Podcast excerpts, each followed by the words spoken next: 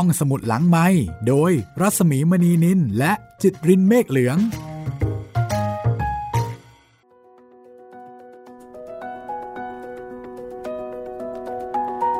สวัสดีค่ะ ต้อนรับคุณผู้ฟังเข้าใช้บริการห้องสมุดหลังใหม่ กลับมาอารวาสกันอีกครั้งเหมือนเดิมค่ะ แต่ไม่ใช่โควิดนะคะ สวัสดีคุณจิตริน สวัสดีครับพี่หมีวันนี้เราเป็นวิญญาณอารวาสนะครับ วันนี้เราจะมาซื้อความตายกันนะคะ โอ้โห ความตายนี่ราคาเท่าไหร่ถึงจะซื้อได้ครับเนี่ย นั่นน่ะสิ เงินซื้อได้จริงหรือ ไม่น่าได้นะพี่ดูแต่ดูแววละ ตอนนี้ซื้อวัคซีนยังไม่ค่อยจะได้เลย ถึงต่อให้มีเงินก็ซื้อวัคซีนไม่ได้นะครับ ตอนนี้ ก็นั่นน่ะสิ แล้วจะมาซื้อความตายได้อย่างไร ครับ นี่คือชื่อตอนที่เราจะเล่าให้ฟังในวันนี้นะคะ งานเขียนของออัธจินดาค่ะ กับหนังสือ วิญญาณอารวาสที่เราก็เล่าแข่งกับโควิดอารวาสอยู่ณตอนนี้นะคะ ครับ โควิดก็อารวาสไป วิญญาณอารวาสก็อารวาสสร้างความตื่นเต้น สนุกสนานเร้าใจ แล้วก็ได้เรียนรู้ชีวิตแล้วก็วิธีคิดนะคะของผู้คนในรูปแบบต่างๆ ในสมัยก่อนโน้นเมื่อประมาณสัก 50-60 ปีที่ผ่านมานะคะ แต่ว่าจะว่าไปช่วงหลังๆนี่ เรื่องก็ไม่ค่อยมีความเป็นตำรวจมากทักมากสักเท่าไหร่นะโอ้ส่วนใหญ่จะออกไปผีเน้นๆเลยครับอ่าพี่เป็นผีแล้วก็เป็นวิถีชาวบ้าน เป็นวิถีชีวิตของผู้คนอะไรอย่างเงี้ยเดี๋ยวรอดูนะคะ อาจจะมีบางเรื่องค่ะวันนี้ซื้อความตายนะคะ พูดถึงซื้อความตายแล้วผมก็นึกถึงตำนานกรีกตำนานหนึ่งพี่ เป็นพี่หมีเคยได้ยินตำนานเกี่ยวกับ Orpheus ไหมครับพี่ ออฟเฟรอุสเหรอ ใช่ ชื่อนี้ยังไม่เคยคุ้น ไหนลอง Orpheus เล่าไปก่อนสิ Orpheus เป็นเป็นคนธรรมดานะครับ แต่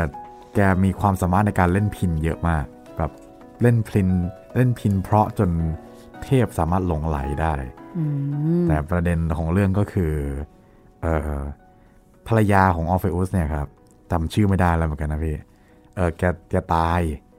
แล้ว Orpheus เนี่ย พยายามจะไปทวงวิญญาณจากนรก จะเอาจะตามเมียกลับมาว่างั้นเถอะอ่าฮะก็ไปถึงนรกไปเล่นพิณให้ Hades ฟัง Hades ก็เจ้าแห่งนรก ใช่ครับ ก็ยมบาล ใช่จะว่าอย่างนั้นก็ได้ แกก็โอเคพอใจอืมก็เลยส่งวิญญาณของเมียออฟเฟอุสเนี่ยกลับมาให้ แต่มีข้อแม้อยู่ข้อหนึ่งก็คือ ระหว่างทางเดินกลับไปโลกมนุษย์เนี่ยอือหือไม่ว่ายังไงก็ตามห้ามหันกลับมามองวิญญาณของเมียเด็ดขาดอืม ถ้าหันกลับมาก็คือทุกอย่าง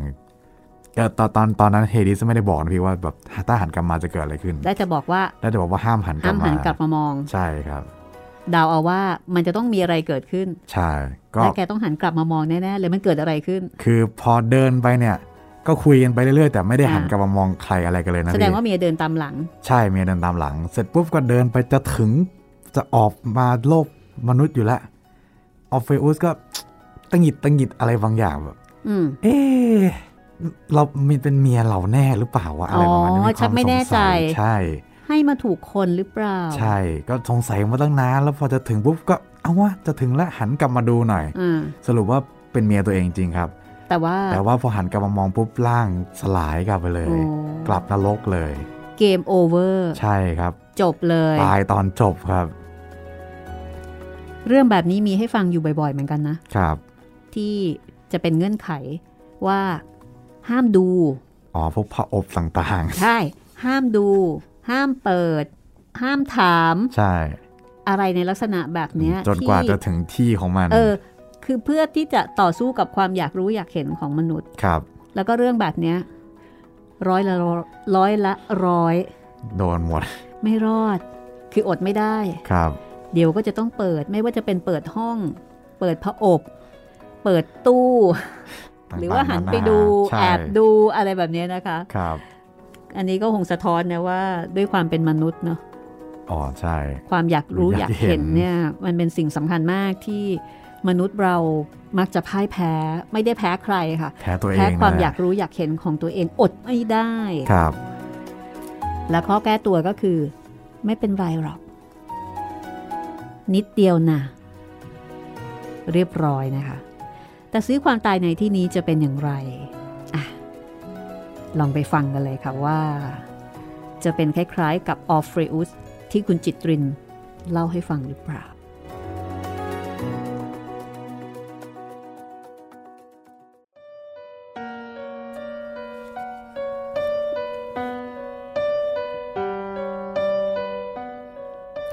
เขาว่าเงินคือแก้วสารพัดนึก ถ้ามีเงินแล้วล่ะก็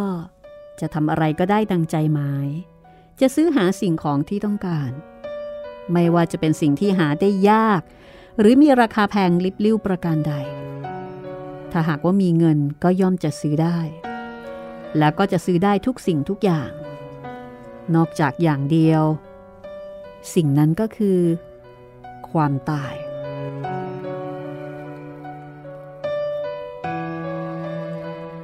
ความตายเป็นธรรมดาของมนุษย์ ผู้เกิดมาในวัฏฏะสงสารก็ย่อมจะเวียนว่ายวกวน อยู่กับการเกิดและการตาย จะซื้อหากันด้วยราคาแพงสักเท่าใด ก็หาไม่ได้ ผู้เกิดมาแล้วเป็นเบื้องต้น ย่อมจะเสื่อมไปในท่ามกลาง และดับไปในที่สุด ไม่มีใครขัดขืนมัจจุราช ไม่มีใครพ้นความตาย มรณกรรม คือสิ่งเดียวที่เที่ยงแท้แน่นอน จะเว้นเสียจากผู้ใดมิได้ ทุกคนจะต้องถึงตัวเข้าสักวันหนึ่ง ปัญหาอยู่ที่ว่า ช้าหรือเร็ว แต่มีอยู่คนหนึ่ง ที่คิดจะซื้อความตายนี้ให้ได้ด้วยเงินจำนวนมหาศาลของเขาที่มีอยู่ จะเสียสักเท่าไหร่ก็ไม่ว่า ขอแต่ให้พ้นความตายไปให้ได้ และเขาก็มั่นใจว่า เขาจะต้องรอดพ้นมันได้อย่างแน่นอนเสียด้วย เขาคนนั้นก็คือ นายหอม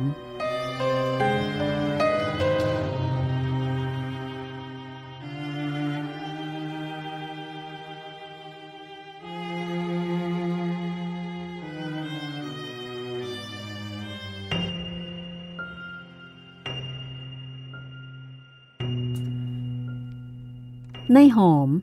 ซึ่งชาวบ้านเรียกกันว่านายหอมเศรษฐี หรือเศรษฐีหอมผู้ยิ่งใหญ่ แกมีเงินทองเป็นกระสอบกระสอบ ไรนาสาโทมีนับพันนับหมื่นไร่คาทาสวัวควาย นับจำนวนเป็นพันๆ ไม่มีใครแล้วที่จะมีเงินทองร่ำรวยเท่าเศรษฐีหอม แก้วสารพัดนึกของแก สามารถทำให้แกกลายเป็นเทวดาขึ้นมาได้ในจังหวัดที่แกอยู่ และแม้ในจังหวัดใกล้เคียงออกไป ก็เป็นที่รู้จักและเคารพยำเกรงของคนทั่ว ๆ ไป ขึ้นชื่อว่าในหอมเศรษฐีแล้วล่ะก็ ทุกคนต้องสั่นหัว เพราะไม่มีอะไรเลย ที่แกต้องการแล้วแกจะเอาไม่ได้ เมียน้อยเมียหลวง มีนับเป็นสิบสิบลูกเต้าวิ่งกันอลมาน เต็มบ้านเต็มช่อง จนตัวแกเองก็ไม่รู้จักว่าเป็นลูกของแกคือจำไม่ได้ แต่ถึงจะมีเงินมีทองร่ำรวยมหาศาล เป็นยอดคนยอดมนุษย์อย่างไรก็ตาม ในหอมเศรษฐีก็มีอายุมากขึ้นเป็นลำดับ ยิ่งอยู่นาน อายุยิ่งมาก ความตายก็ใกล้เข้ามา และนี่คือสิ่งเดียวที่ทำให้แกเป็นทุกข์ แต่แกก็พยายามที่จะขจัดมันไปเสียได้ โดยมักจะบอกกับพักพวกเพื่อนฝูงว่า ฉันจะซื้อความตายของฉันให้ได้ ฉันจะต้องไม่ตาย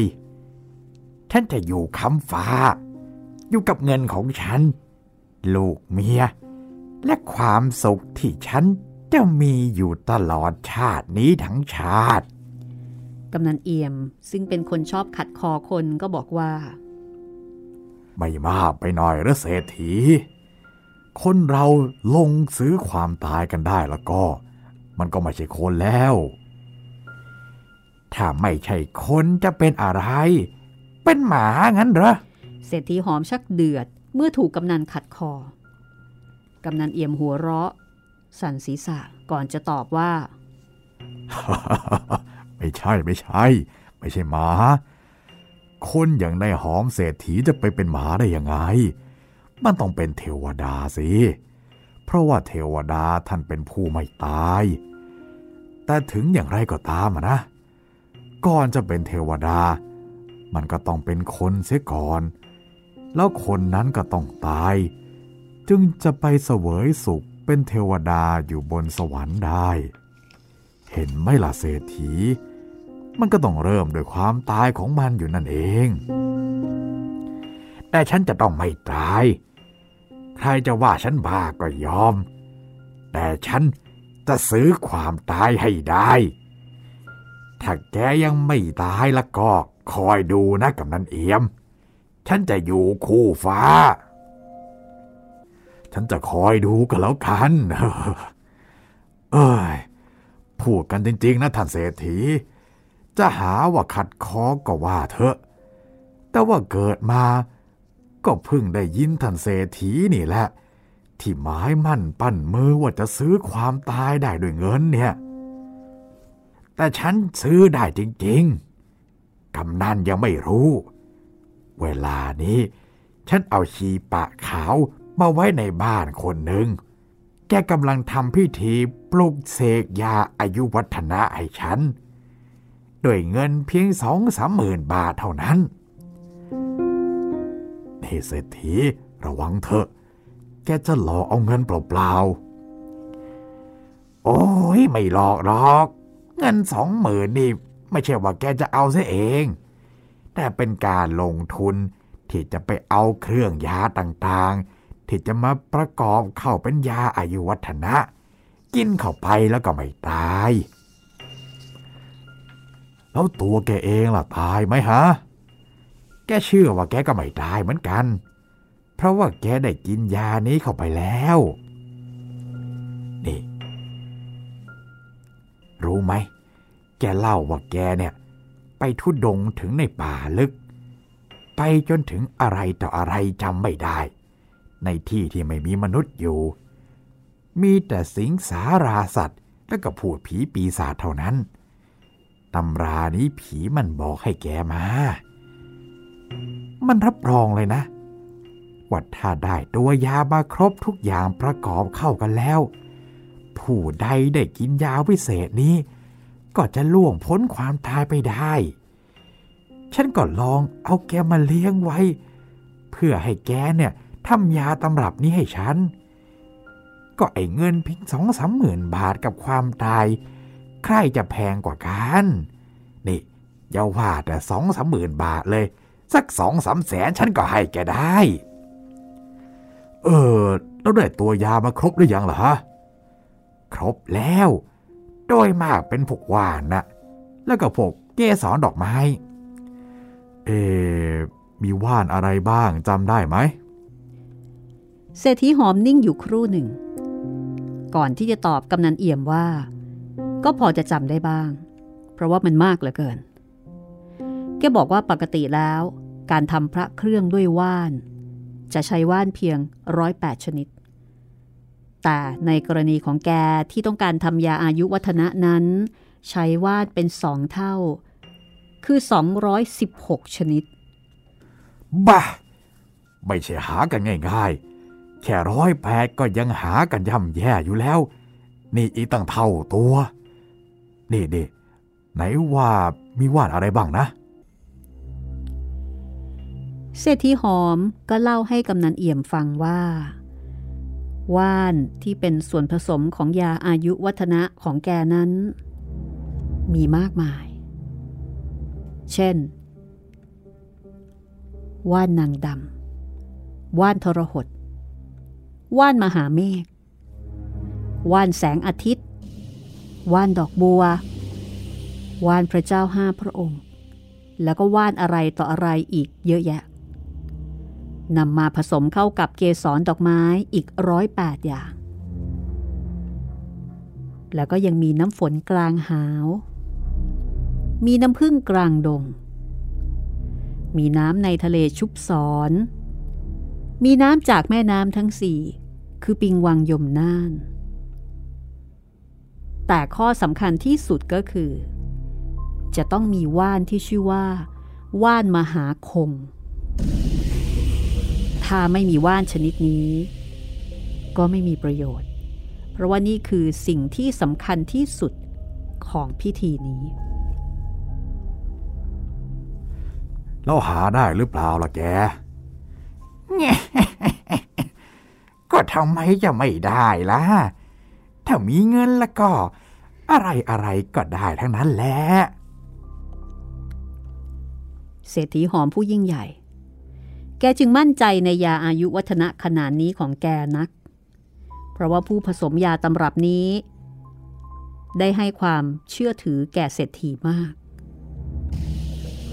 ไม่ว่าจะเป็นการทำพิธีเส้นไหว้ หรือการลงพุทธคุณในยาขนาดนี้ ล้วนแต่ทำให้เศรษฐีแน่ใจทั้งนั้น นอกจากมาเกิดเหตุการณ์ขึ้นระหว่างทางเสียก่อนที่ยาตำรับนี้จะเสร็จเรียบร้อย แล้วก็เหตุการณ์นี้ ก็ได้ทำให้ท่านเศรษฐี ถึงกับหมดความเชื่อถือในอาจารย์ชีปะขาวคนนี้ทันที เหตุการณ์นั้นก็คือ อาจารย์ชีปะขาว เป็นลมตายระหว่างที่นั่งปลุกเสกว่านยา กูต้องซื้อให้ได้ แต่เศรษฐีก็ยังไม่ท้อ แกก็ยังคงยืนยันต่อไป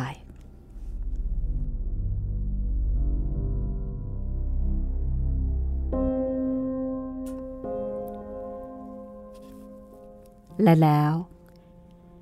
แกก็สั่งบรรดาสมุนทั้งหลาย ให้ออกเที่ยวหาอาจารย์ดีๆ ที่สามารถทำอย่างใดอย่างหนึ่ง เพื่อให้แกมีชีวิตรอดพ้นจากความตายได้ แกประกาศว่า ไม่ว่าจะต้องเสียเงินสักเท่าไหร่ก็ตาม แกก็ยอม การส่งคนออกไปแบบนี้ของเศรษฐีหอม ได้ผลดีมาก เพราะชั่วเวลาเพียงเดือนเดียว สมุนคนหนึ่ง ก็พาชายชรา อายุประมาณ 80 เศษ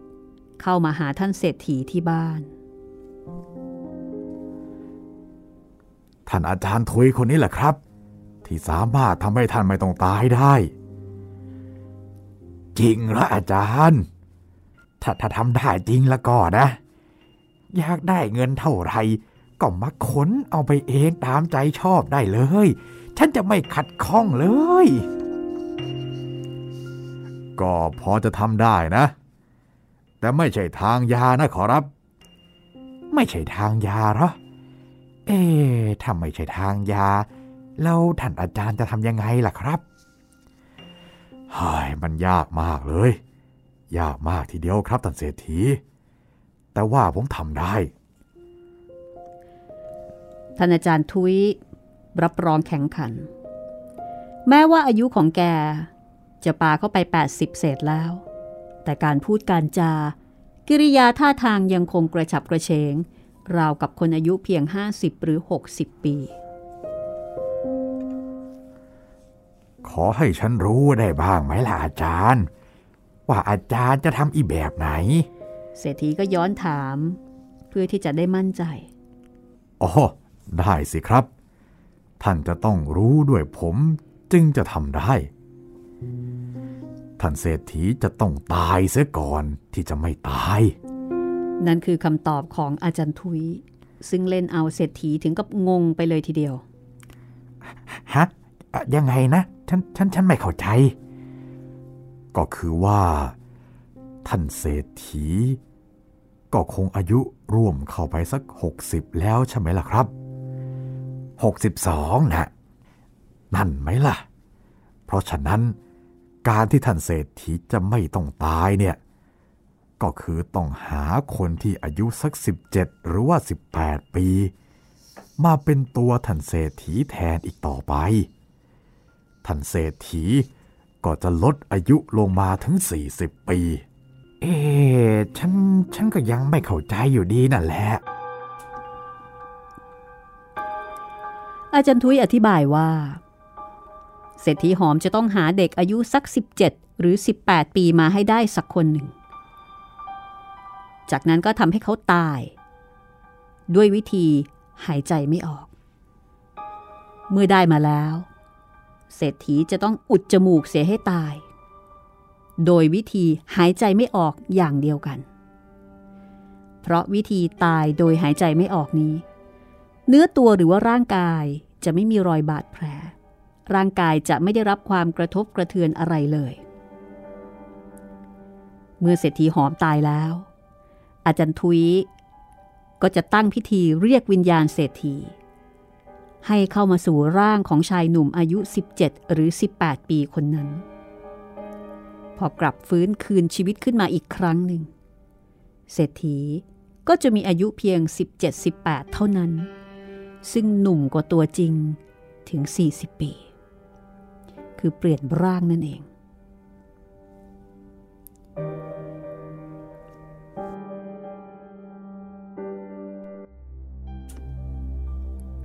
ด้วยวิธีนี้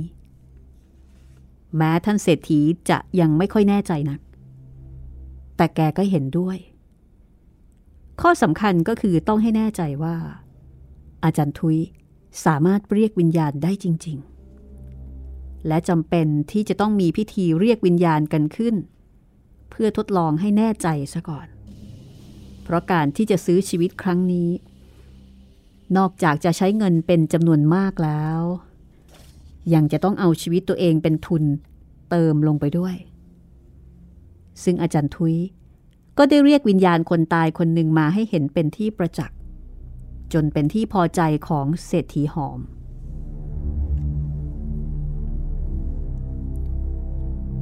แต่ปัญหามีอยู่ว่า จะฆ่าใคร เอามาเป็นร่างของเศรษฐีในการต่อไป คนคนนั้นจะต้องเป็นคนหนุ่มที่อายุน้อย เพื่อจะลดอายุความตายของเศรษฐีให้ห่างออกไปอีก จะต้องเป็นคนแข็งแรง รูปหล่อและจะต้องปราศจากโรคาพยาธิทั้งปวง เพราะมันเกี่ยวกับสุขภาพ ขณะที่ชีวิตเก่าเข้าไปสวมอยู่ในร่างใหม่ เศรษฐีหอม ก็สั่งให้ผู้คนที่ไว้ใจได้ ออกสำรวจจนทั่วบ้านทั่วเมือง ก็ยังไม่ได้คนที่ต้องการ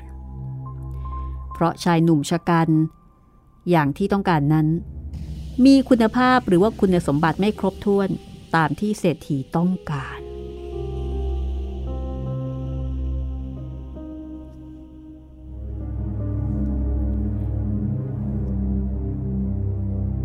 แต่แล้ว เศรษฐีหอมก็ได้พบชายหนุ่มที่ต้องการด้วยตนเอง ชายหนุ่มคู่นี้ ชื่อว่าพัน พันเป็นนักศึกษาอยู่ในมหาวิทยาลัย มีคุณสมบัติดีเยี่ยมทุกอย่างตามที่เศรษฐีต้องการ และข้อสำคัญ หนุ่มพัน ไม่ใช่คนอื่นคนไกล แต่เป็นหลานชายของแกเอง หลานชายที่แกอุปการะ มาแต่เล็กแต่น้อย ไม่มีใครดีกว่านี้อีกแล้ว ไอ้พันเนี่ยดีทุกอย่าง ทั้งหนุ่ม ทั้งรูปหล่อแล้วก็แข็งแรงข้าเนี่ยต้องการรูปร่างของมัน แต่แกเป็นหลานชายของท่านเองนะขอรับตาพร้อมซึ่งเป็นคนเก่าแก่แล้วก็เป็นหัวเรี่ยวหัวแรงในการหาคนเอามาฆ่า แย้งขึ้นมา ท่านก็อุตส่าห์เลี้ยงดู ให้การศึกษามาถึงขนาดนี้ จะทำให้แกตายซะอย่างดี ผมว่าไม่บอกเงี้ยไม่ดีสำหรับมัน แต่ดีสำหรับข้าข้ามัน อุดปากอุดจมูกให้มันสิ้นใจ แล้วข้าเนี่ยจะเอาร่างของมันมาเป็นร่างของข้าก็เท่ากับข้าเนี่ยซื้อชีวิตให้ยืดเยื้อออกไปอีกยังน้อยกว่าสี่สิบห้าสิบปีนี่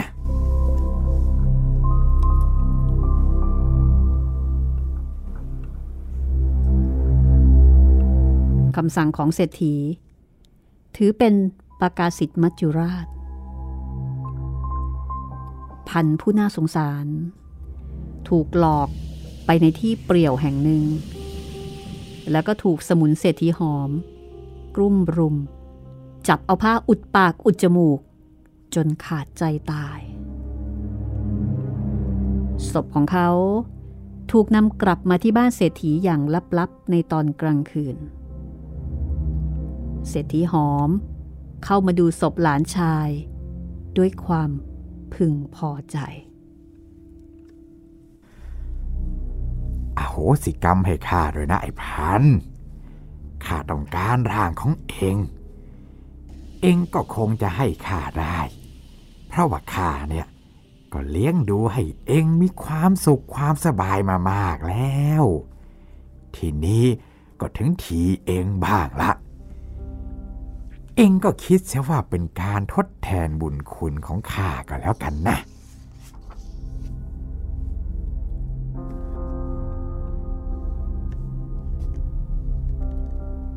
ปรากฏว่า มีเสียงหัวเราะเบาๆ มาจากที่ใดที่หนึ่ง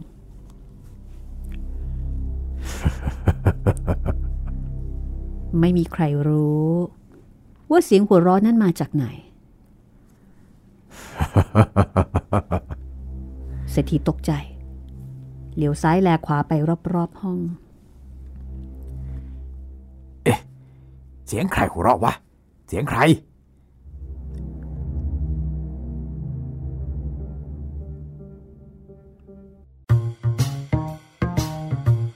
ห้องสมุดหลังไม้โดยรัสมีมณีนินและจิตรินเมฆเหลือง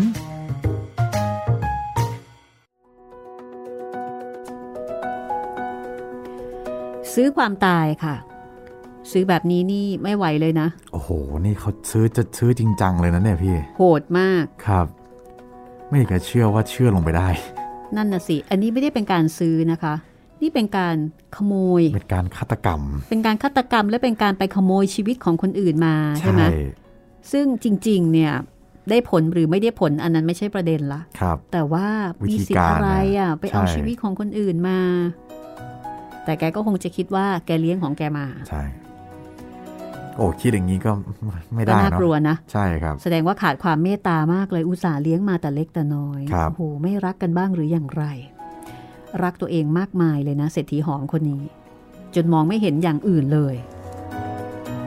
หน้ามือตามัวไปหมดตอนนี้ นี่คือเรื่อง ซื้อความตาย จากหนังสือวิญญาณอารวาสนะคะ งานเขียนของออัธจินดาค่ะอ่าก็เป็นพล็อตเรื่องที่แปลกดีเหมือนกันนะคะครับกับคนที่อยากจะมีชีวิตเป็นอมตะ แล้วก็พยายามทำอะไรก็ได้ ในการที่จะอยู่เสวยสุขต่อไป คือคนมีตังค์อะนะครับ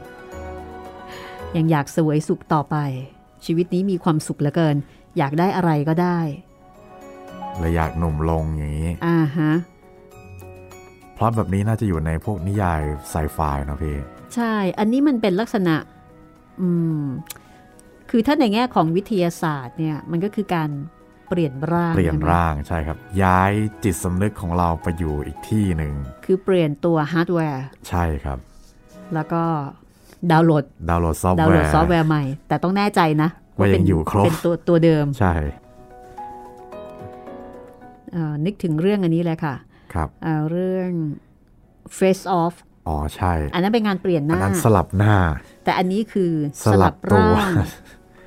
แต่ก็มีในหลายเรื่องเนอะพี่แนวแนวๆแบบอยากเด็กลงเลยต้องเอา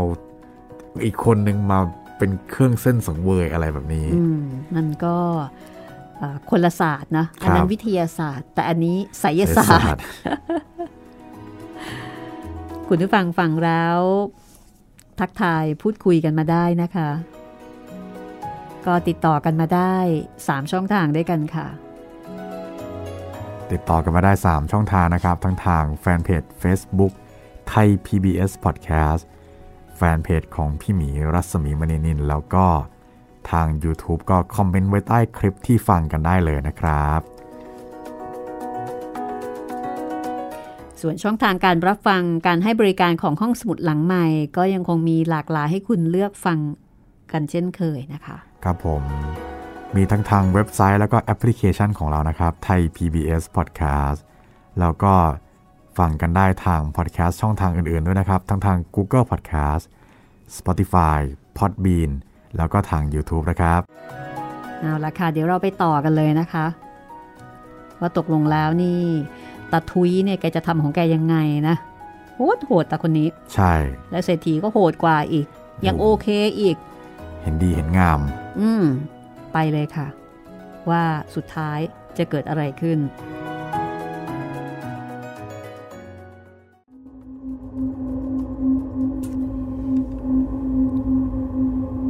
ตาพร้อม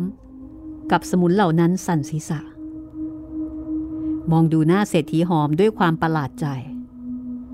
ตาพร้อมบอกว่า ผมไม่ได้ยินเสียงอะไรนี่ครับ นอกจากเสียงท่านเศรษฐีพูดกับศพ มีสิวะข้าได้ยินกะหูข้าเองนี่ว่ามันเป็นเสียงหัวเราะ หัวเราะคล้ายๆจะเยาะเย้ยข้าอย่างนั้นแหละ หูท่านแววไปเองมากระมังครับ เวลาเงียบๆสงัดสงัดๆอย่างนี้ ผมยังเคยได้ยินบ่อยๆเลย บางทีคิดว่าได้ยินเสียงพินพาดราตะโพนทั้งวงกำลังบรรเลงกันอย่างสนุกสนานเลยครับ เออ ก็อาจจะจริงอย่างที่เองว่านะ เอาละตาพร้อมแกไปบอกอาจารย์ทุยได้แล้ว ว่าให้รีบลงมือเสียแต่หัวคำแล้วก็ตอนนี้ศพยังสดๆอยู่ เอาไว้นานนักมันไม่ดีตาพร้อมลุกหายออกไปสักครู่ ก็กลับเข้ามาอีก พร้อมกับเครื่องเส้นสังเวย ข้าวของต่างๆที่แกจัดเตรียมเอาไว้ ก็ขนข้าวขนของเข้ามาไว้ในห้อง เมื่อได้จัดวางเครื่องเส้นสังเวย ทั้งเครื่องเส้นวิญญาณ แล้วก็เครื่องสังเวยเทวดาลงเรียบร้อย ถูกต้องตามพิธีแล้วตาพร้อมก็หันมาทางเศรษฐีหอม เอาละครับ ทีนี้ท่านก็ตัดสินใจเสียสิครับ ว่าท่านจะทำหรือไม่ทำผมไม่อยากให้ศพนี้รอนานเกินกว่าหนึ่งชั่วโมง เพราะว่าอวัยวะภายในบางอย่าง อาจจะชำรุดเสียหายไป เพราะฉะนั้น เป็นหน้าที่ของท่านเศรษฐีแล้วคราวนี้ ศพนี้ก็ตายมาครึ่งชั่วโมงแล้วนะครับ ฉันตัดสินใจแล้ว เศรษฐีตอบ แม้สีหน้าจะบอกว่า แกมีความวิตกกังวล ในการที่แกจะต้องเอาชีวิตแลกชีวิต แต่แกก็ออกปากว่า เอาละลงมือได้ พอเศรษฐีหอมพูดแล้ว แกก็ล้มตัวลงนอน บนเก้าอี้ยาวที่เตรียมไว้ อาจารย์ทุยสั่งให้หามเก้าอี้เข้ามาใกล้กับศพเจ้าพันธุ์หลานชายของเศรษฐี แล้วก็สั่งว่า ระหว่างที่รู้สึกว่าจะขาดใจ ก็ให้ท่านเศรษฐีพยายามนึกถึงร่างกายของนายพัน จงมีจิตผูกมั่นอยู่ที่ศพนี้ คิดอยู่เสมอ ว่าวิญญาณจะต้องมาเข้าร่างนี้ คิดให้มั่น ให้แน่วแน่ ให้แน่วแน่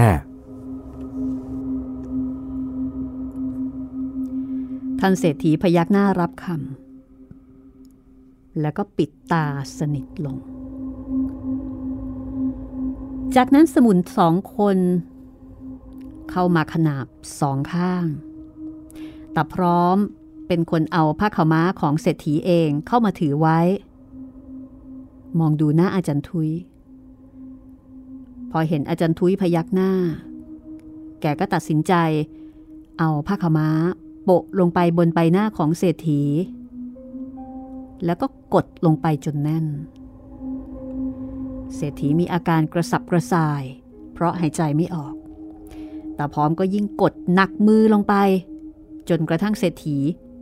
อ่อนลง อ่อนลงไป ในที่สุด ก็ขาดใจตาย เพราะหายใจไม่ออก เอาละ ตอนนี้เราต้องรีบเรียกวิญญาณ อาจารย์ทุยกุลีกุจอมานั่งในที่ที่เตรียมไว้ แกจุดทูบเทียนขึ้น เพื่ออัญเชิญเทวดาเป็นการบอกกล่าวว่า จะมีการใช้มนต์อันวิเศษ เรียกวิญญาณของท่านเศรษฐี มาเข้าสู่ร่างของเจ้าพันหลานชาย หลังจากนั้น แกก็นั่งเงียบไป ราวกับว่าแกเองเป็นคนขาดใจตาย คือเงียบมาก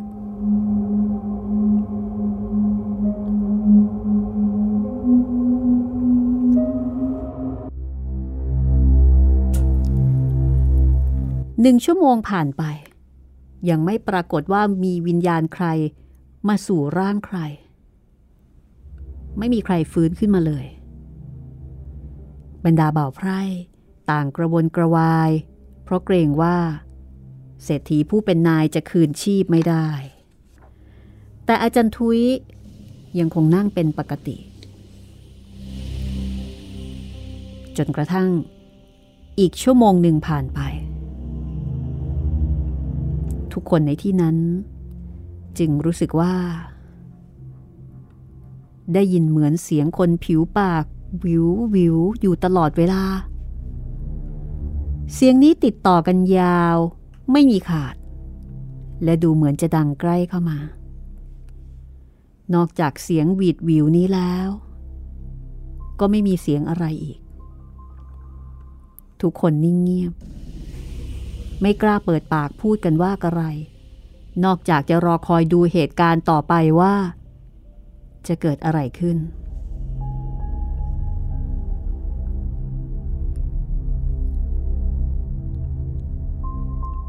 หลังจากนั้นอีกไม่กี่นาที ทุกคนก็เห็นแสงสว่างเป็นวงกลม ขนาดเท่าผลส้ม ลอยออกมาจากร่างของเศรษฐี มาวนเวียนอยู่เหนือร่างของเจ้าพัน ซึ่งนอนหลับตานิ่งสนิทอยู่ใกล้ ๆกัน เมื่อวนเวียนอยู่สักสองสามรอบ แสงนั้นก็ลอยหายวับเข้าไป ในร่างของเจ้าพันธุ์ อาจารย์ทุยหยุดสาธยายมนทันที พร้อมกับหัวเราะลั่น ร้องตะโกนด้วยความดีใจ สำเร็จสำเร็จแล้ว นายของพวกแกเปลี่ยนร่างได้แล้วตาพร้อม ซึ่งกำลังตกตะลึง ก็รู้สึกตัว มองดูอาจารย์ทุย แล้วก็ถามแบบคนที่ไม่รู้ว่าจะทำยังไงต่อไปดี เออแล้วจะให้พวกผมทำยังไงอีกล่ะอาจารย์ ก็ไปหาน้ำเย็นๆมา มียาดมยาหอมอะไรก็เอามา แล้วก็เช็ดหน้าเช็ดตา ให้ดมยาทำเหมือนแก้คนเป็นลมนั่นแหละแต่พร้อมกูดีกูจอทำตามที่อาจารย์ทุยสั่ง เอายามาให้เศรษฐีดม เอาผ้าชุบน้ำเย็น เช็ดตามใบหน้าตามร่างกาย ท่านเศรษฐี หายใจแล้วครับตำรับของฉันไม่ผิดหรอกนะแต่พร้อม ก็บอกแล้วว่าเคยทำได้ผลมามาก เอาละทีนี้ช่วยกันประคับประคองให้มีกำลังขึ้นดังเดิมก็แล้วกัน กาแฟก็ดีเหมือนกัน ด้วยความเอาใจใส่ ประคบประงมอย่างดี ของบรรดาคนใช้ผู้ซื่อสัตย์ไม่ช้า เศรษฐีก็รู้สึกตัวอยู่ในร่างของในพันหนุ่มหลานชาย พอแกรู้สึกตัวคำแรก ที่แกร้องออกมาด้วยความดีใจก็คือ กูไม่ตายแล้ว กูไม่ตาย ร่างของนายพันธุ์ ซึ่งสวมวิญญาณท่านเศรษฐีหอมลุกขึ้นนั่ง มองดูทุกๆคนด้วยความดีใจ แล้วก็หันมาทางอาจารย์ทุยพรางบอกว่า เอาไปเลยอาจารย์ อยากได้อะไรเอาไปเลย เงินทองเท่าไหรเอาใส่กระสอบไปได้เลย แต่อาจารย์ทุยกลับบอกว่า ขอบพระคุณครับท่านเศรษฐี แต่ผมต้องการเพียงหกสลึงเท่านั้นเอง ผมเอามากกว่านี้ไม่ได้ เพราะว่าครูบาอาจารย์ท่านสั่งสอนมา ตอนนี้เศรษฐีหอมไม่ห่วง เรื่องที่ว่าใครจะต้องการอะไร เขากำลังดีอกดีใจในการที่เปลี่ยนรูปร่าง จากรูปร่างของคนชราอายุ 62 มาเป็นรูปร่างของเด็กหนุ่มอายุ 17-18 ปี ความหวังของเขาอยู่ที่ว่า เขาได้ห่างความตายออกมาอีกหลายสิบปี นี่ กี่ทุ่มแล้วเนี่ยเศรษฐีถามตาพร้อม กับสมุนที่นั่งนิยมชมชื่นกับความหนุ่มแน่นของผู้เป็นนายตีห้าแล้วครับท่านเศรษฐี แล้วร่างเดิมของท่านจะทำยังไงครับ ก็เอาใส่โลงไปฝังเสียตามระเบียบ ฉันไม่ต้องการจะเห็นมันอีกแล้วทำให้เหมือนกับว่าฉันตายไปแล้ว แล้วเจ้าพันหลานชายของฉันก็เป็นคนได้รับมรดกทุกสิ่งทุกอย่างนะ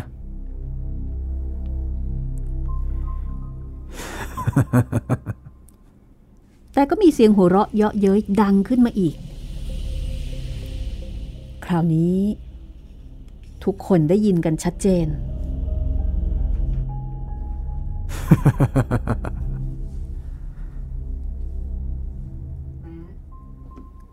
แม้แต่ตัวเศรษฐีเอง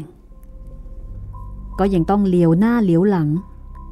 ด้วยความตื่นตกใจ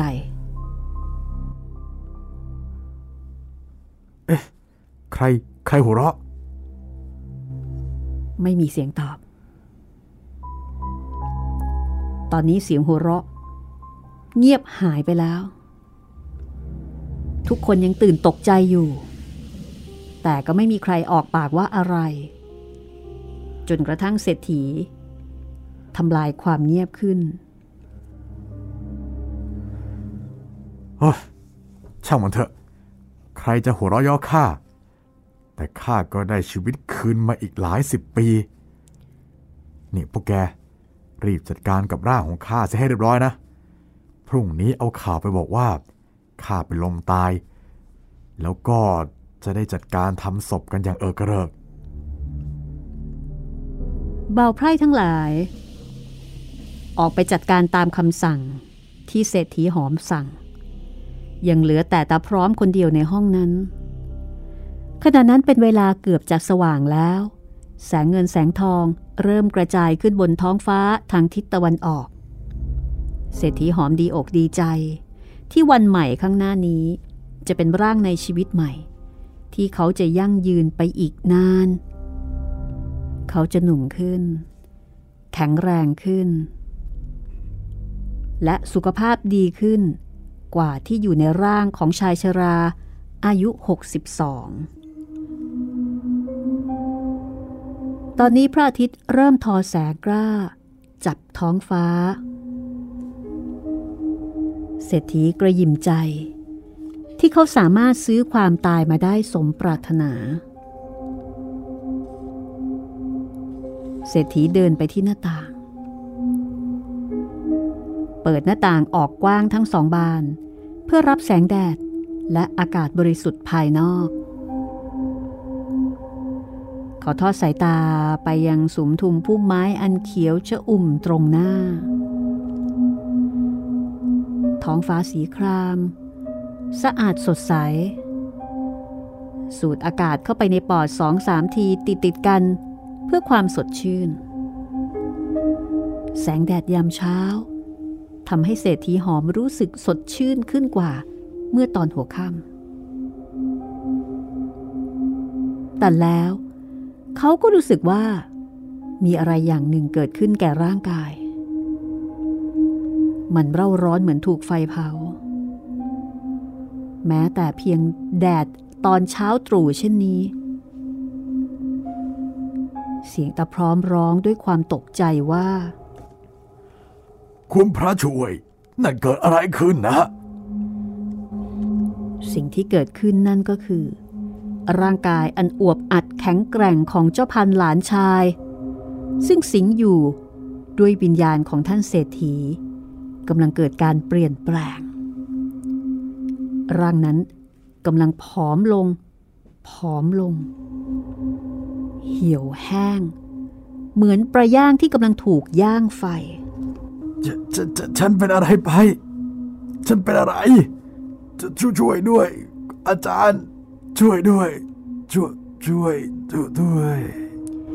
เสียงของเศรษฐีหอม ค่อยๆเบาลง เบาลง จนกระทั่ง เสียงนั้นขาดหายไป ร่างกายเปลี่ยนจากที่มีเนื้อหนังเต่งตึง แข็งแรง กลายเป็นเหี่ยวแห้ง เหี่ยวลง เหี่ยวลง จนกระทั่ง เหลือเพียงโครงกระดูกขาวโพลนยืนอยู่ท่ามกลางแสงแดด ที่สาดส่องเข้ามาทางหน้าต่าง ในที่สุด ก็ล้มคลืนลงกับพื้น เป็นกองกระดูกมนุษย์ที่หุ้มห่อเอาไว้ด้วยเสื้อผ้า ไม่มีอะไรเหลืออีกแล้ว ไม่มีความหนุ่มแน่นแข็งแรง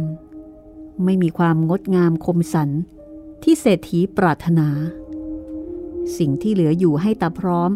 เห็นด้วยความตกตะลึงพึงเพลิดขณะนี้ก็คือ โครงกระดูกมนุษย์ที่กองอยู่บนพื้นกระดาน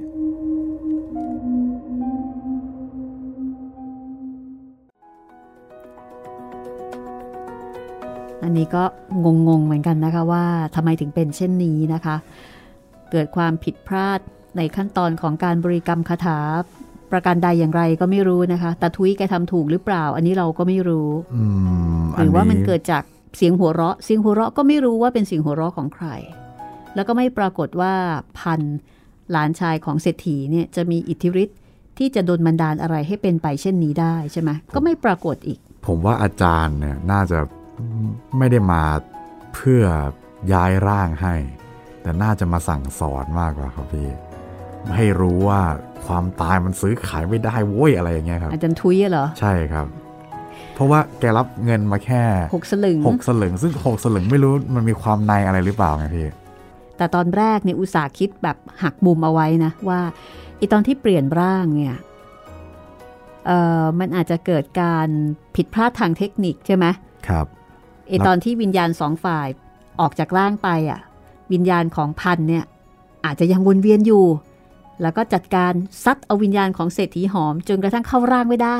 แล้วก็เป็นพันนี่แหละ มาเข้าร่างของเศรษฐีอ่าแล้วก็ได้ครอบครองทรัพย์สมบัติทั้งหมด อันนี้คืออันนี้ที่พี่หมีเดาไว้ใช่ไหมพี่ใช่ อันนี้ที่พี่เดาเอาไว้ หรือถ้าเกิดอีกพล็อตหนึ่งก็คือว่าพันเข้าร่างเดิม แล้วก็ไปขัดขวางไม่ให้เศรษฐีเนี่ยเข้าร่างของตัวเองอ๋อโอเค ผมผมพอจะเข้าใจหกสลึงที่ว่าละคือคือคือไม่ไม่แน่ใจนะพี่แต่ว่าน่าจะใช่ คือหกสลึงของของเขาเนี่ยคือมันจะมีสามเหรียญใช่ไหมเอ้ยมันจะมีหกเหรียญใช่ไหมพี่ เพราะฉะนั้นมันมีสองศพ ศพละสามเหรียญสามสลึงน่ะเหรอ ใช่ครับ ไม่ไม่รู้มันสามสลึงหรือสามบาทที่เขาต้องต้องใส่ไว้ในปากหกสลึงศพอะนะพี่อันนี้ถ้าเกิดว่าเป็นสองคือคือมันคมันละสามสลึงใช่สิใช่ไหมใช่ เพราะว่ามันมีสองสองคนไงพี่อ่าฮะเขาก็เลยเก็บไปอือหือ เหมือนเป็นการใบ้ว่าเฮ้ยอาจารย์ถุยเนี่ยไม่ใช่ ไม่ใช่คนละ น่าจะเป็นอะไรบางอย่างอ๋ออัอันนั้นอันนี้คือคิดคิดว่าน่าจะใช่แบบนี้นะพี่ อันนี้ก็เป็นอีกแบบหนึงเนาะครับ เรื่องนี้ก็จบแบบเราก็งงๆเหมือนกัน แต่ครัก็บเหมือนกับว่า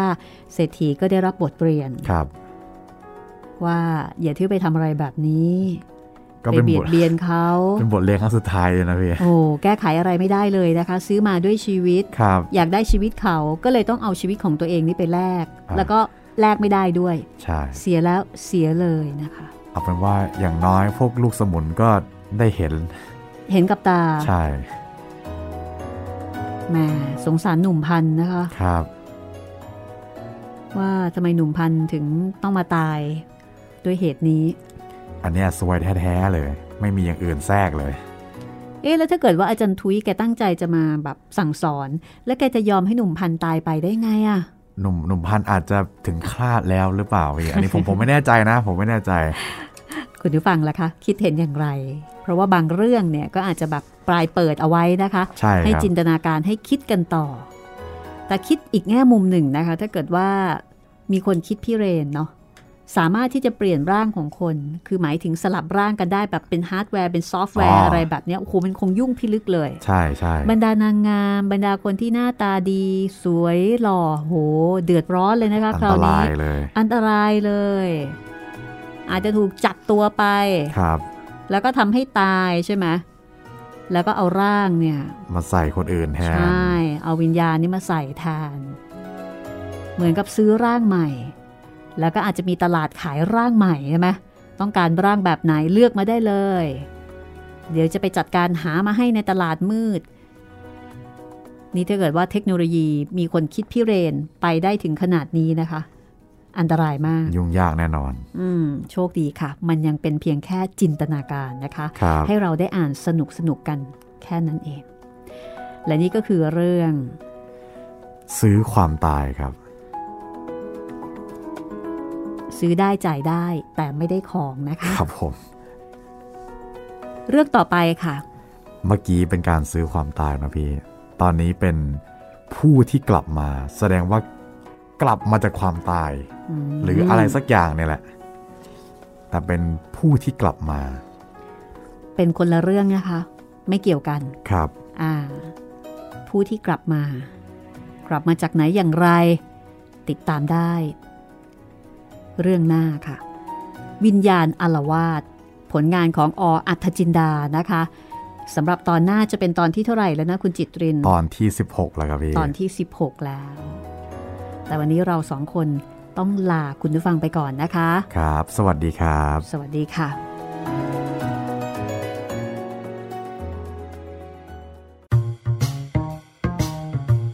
ห้องสมุดหลังไม้โดยรัสมีมณีนินและจิตรินเมฆเหลือง